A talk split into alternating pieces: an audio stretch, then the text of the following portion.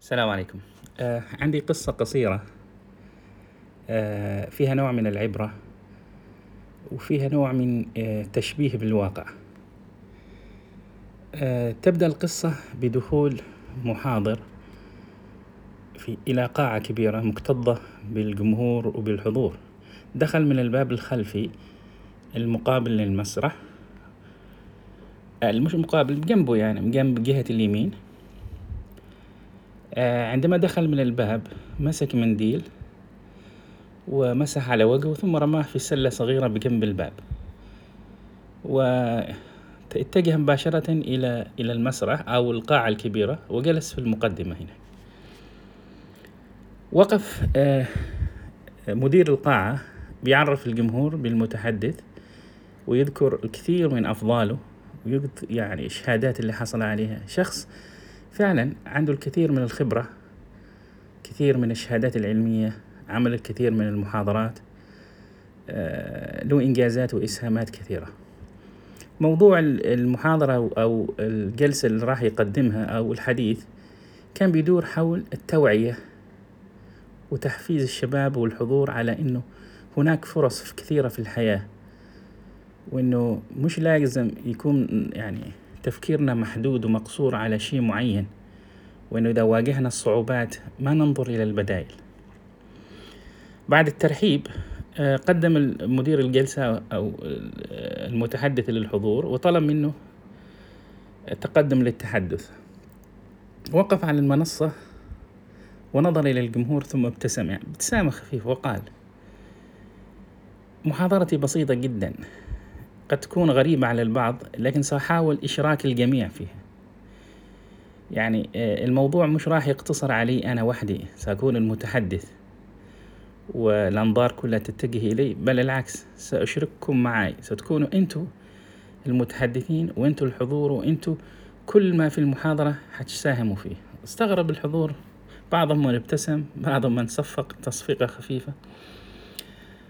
بدأ الحديث بعد ترحيب والثناء على على الحضور وعلى القائمين على هذه الورشة وحمد الله وشكره. قال في هذه القاعة أنا خبيت وضعت عشرة آلاف ريال. قصة قصيرة. عشرة آلاف ريال. هي هدية أو جائزة للي يجد هذه المبلغ. عشرة آلاف مبلغ كبير. بدأ الناس يتساءلون يعني بدأت الأصوات تعلى في في القاعة وبدأ الهرج نوعا ما. رفع واحد من الحضور إيده وطلب الكلام فأذن له قال له تكلم. قال الحين داخل القاعة هذه عشرة آلاف. نعم. واللي يوجدها هو يشيلها بدون مقابل بدون شيء. قالوا نعم هي لك. بس بشرط إنه عندكم فقط مدة عشر دقائق. بعد العشر دقائق الشرط يلتقي وراح أخبركم وين المبلغ. وعشر دقائق تبدأ من الآن. سادت لحظة صمت هدوء لمدة ثواني وبعدين بدأ الصوت يزيد وبدأ الهرج وبدأ يتح... يعني الناس يتحركون في القاعة يمين يسار. القائمين على ال... أو مدير الور... الجلسة يعني استغرب إيش إيش بيحدث؟ نظر إلى صاحبنا ويعني وأشر عليه إيش بيدينه يعني إيش إيش اللي حاصل؟ ابتسم الشخص وقال له اهدأ. يعني ويعني واتجه لعنده وكلمه كلمتين في أذنه. ضحك آه مدير الجلسة وقال له إن شاء الله حنشوف وين بتوصل التجربة الغريبة هذه. بدت يعني الجمهور بدأ يتحرك في كل مكان في القاعة. في بعضهم جلسوا يعني نسبة قليلة جلسوا رجل على رجل بيشربون ماء وما مهتمين. وفي بعض جالسين بيدورون يعني بقوة شديدة بيبحثون يعني مناقص اللي يكسرون الجدران عشان يجيبوا المبلغ. وفي مجموعة يعني جالسين مع بعض وبيتكلمون وبيتوشوشون. كأنهم بيعقدوا اتفاقيات يعني النص بالنص. وفي بعضهم جالسين يعني بيحكون راسهم مش بيحدث مستغربين بيتحركون بدون بدون خطة يمين يسار مثل المجانين. العموم كان في هرج ومرج يعني شيء غريب في القاعة والصوت بدأت تعلى والضحكات هنا ويعني شيء انقسام الحضور فجأة من يعني من قاعة منظمة ومرتبة إلى قاعة كلها فوضى. لكن فوضى فيها نوع من من الترتيب البسيط. تحصل مجموعات المجموعة الرئيسية اللي جالسة في المقدمة غير مبالاة غير م... يعني ما مهتمة بش بيحدث. وفي ثلاث أربع مجموعات متشكلة يمين يسار بتبحث مع بعض. وفي ناس منفردين تحصلهم من قاعة من كرسي إلى كرسي من مكان إلى مكان ويمين ويسار كل شيء. بعدين رفع واحد من الحضور قال قد يكون المبلغ معك في جيبك. ف يعني بنبحث قال له تأكد إن المبلغ مش في جيبي. فرف فتح يعني أشر إلى جيبه وطلع جيبه فاضي ما فيها شيء. قال المبلغ في القاعة. دوروا عليه. رفع واحد إيده قال يعني كم؟ مصروفات خمسين خمسين مية مية كم؟ كم الصرف قال يعني ما بخبركم كم مصروفة لكن بتعرفونها مباشرة. انقضت العشر دقائق والكل في تعب وحيرة إيش اللي جرى؟ وين العشرة آلاف هذه المحطوطة في القاعة؟ بعد العشر دقائق ضرب آه، مدير الجلسة بيده على على الطاولة أكثر من مرة عشان يهدي الحضور والحضور ما مهتم بالضربات حتى اضطر يستخدم الميكروفون ويصيح. رجاء الهدوء الرجاء الهدوء الرجاء الهدوء المهلة انقضت. المهنة انقضت بعد صعوبة تمكن إنه يهدي الناس وتهدى الأصوات في القاعة وكل واحد يعود إلى مكانه.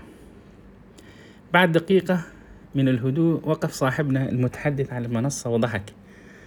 قال أخواني وأخواتي أول شيء أشكركم على هذه التجربة. بالنسبة للمبلغ حقيقي أنا ما, ما يعني ما أعطيتكم مبلغ كاذب. المبلغ فعلا عشرة آلاف ريال. لكن للأسف أنتوا تخيلتوا المبلغ على أساس أنه رزمة من الكاش.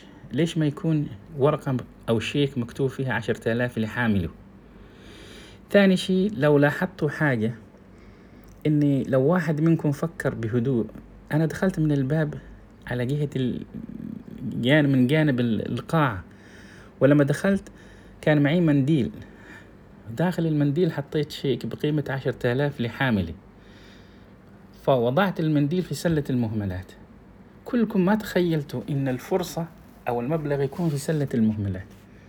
فلو بحث واحد منكم في سلة المهملات حيجد المنديل الصغير هناك وبداخله شيك بقيمة عشرة آلاف. أخواني وأخواتي هذه هي الفرصة. الفرصة قد تكون مش ظاهرة للناس قد تكون في أماكن ما حد يتوقعها وهذه الحياة.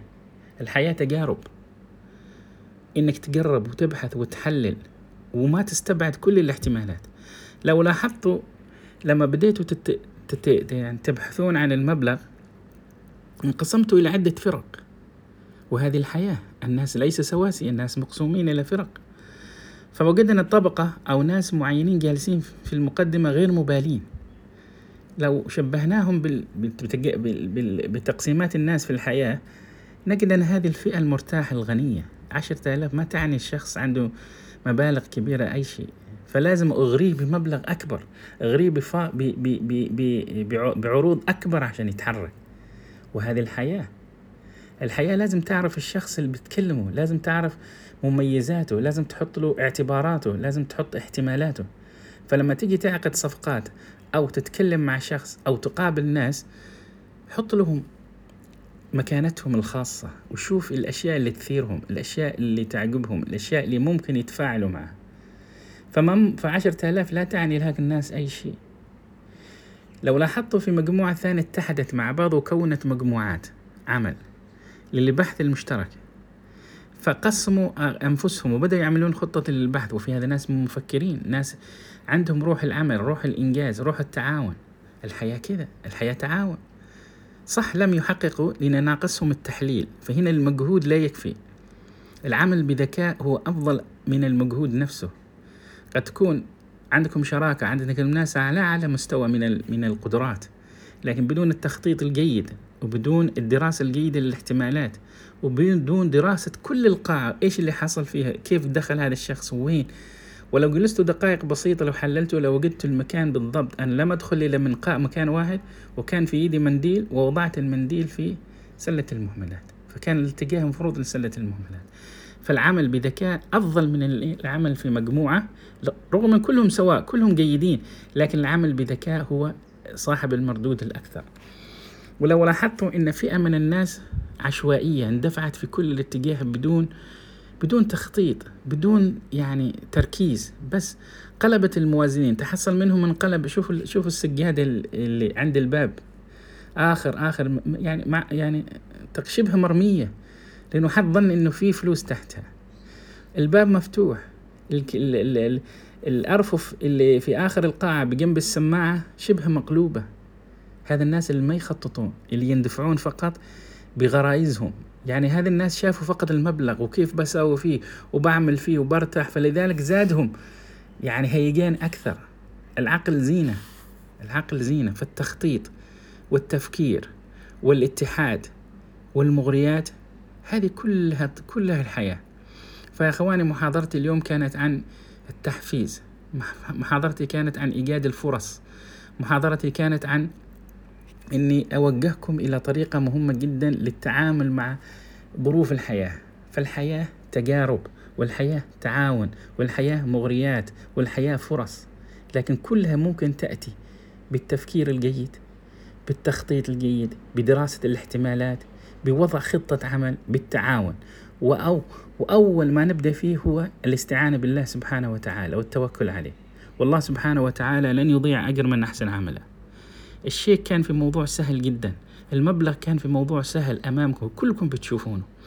وهذا دليل إن الفرص متساوية في هذه الحياة. لكن الفرص المتساوية تحتاج إلى تفكير تحتاج إلى استعداد ذهني وبدني. تحتاج إلى إعادة النظر والتفكير بطريقة غير مألوفة. أحيانا التفكير بالطريقة الغير مألوفة يعني يوصلنا إلى حلول. أما رؤية الأشياء فهي خداعة. في كثير من الأمور هي خداعة. أحب أن أشكر القائمين على القاعة وعلى صبرهم وعلى الفوضى اللي عملتها. لكن كان لابد من إحداث هذه الفوضى لنحصل على النظام. فالنظام أخواني يحدث من الفوضى. بدراسة بوضوح رؤية. أشكركم. السلام عليكم.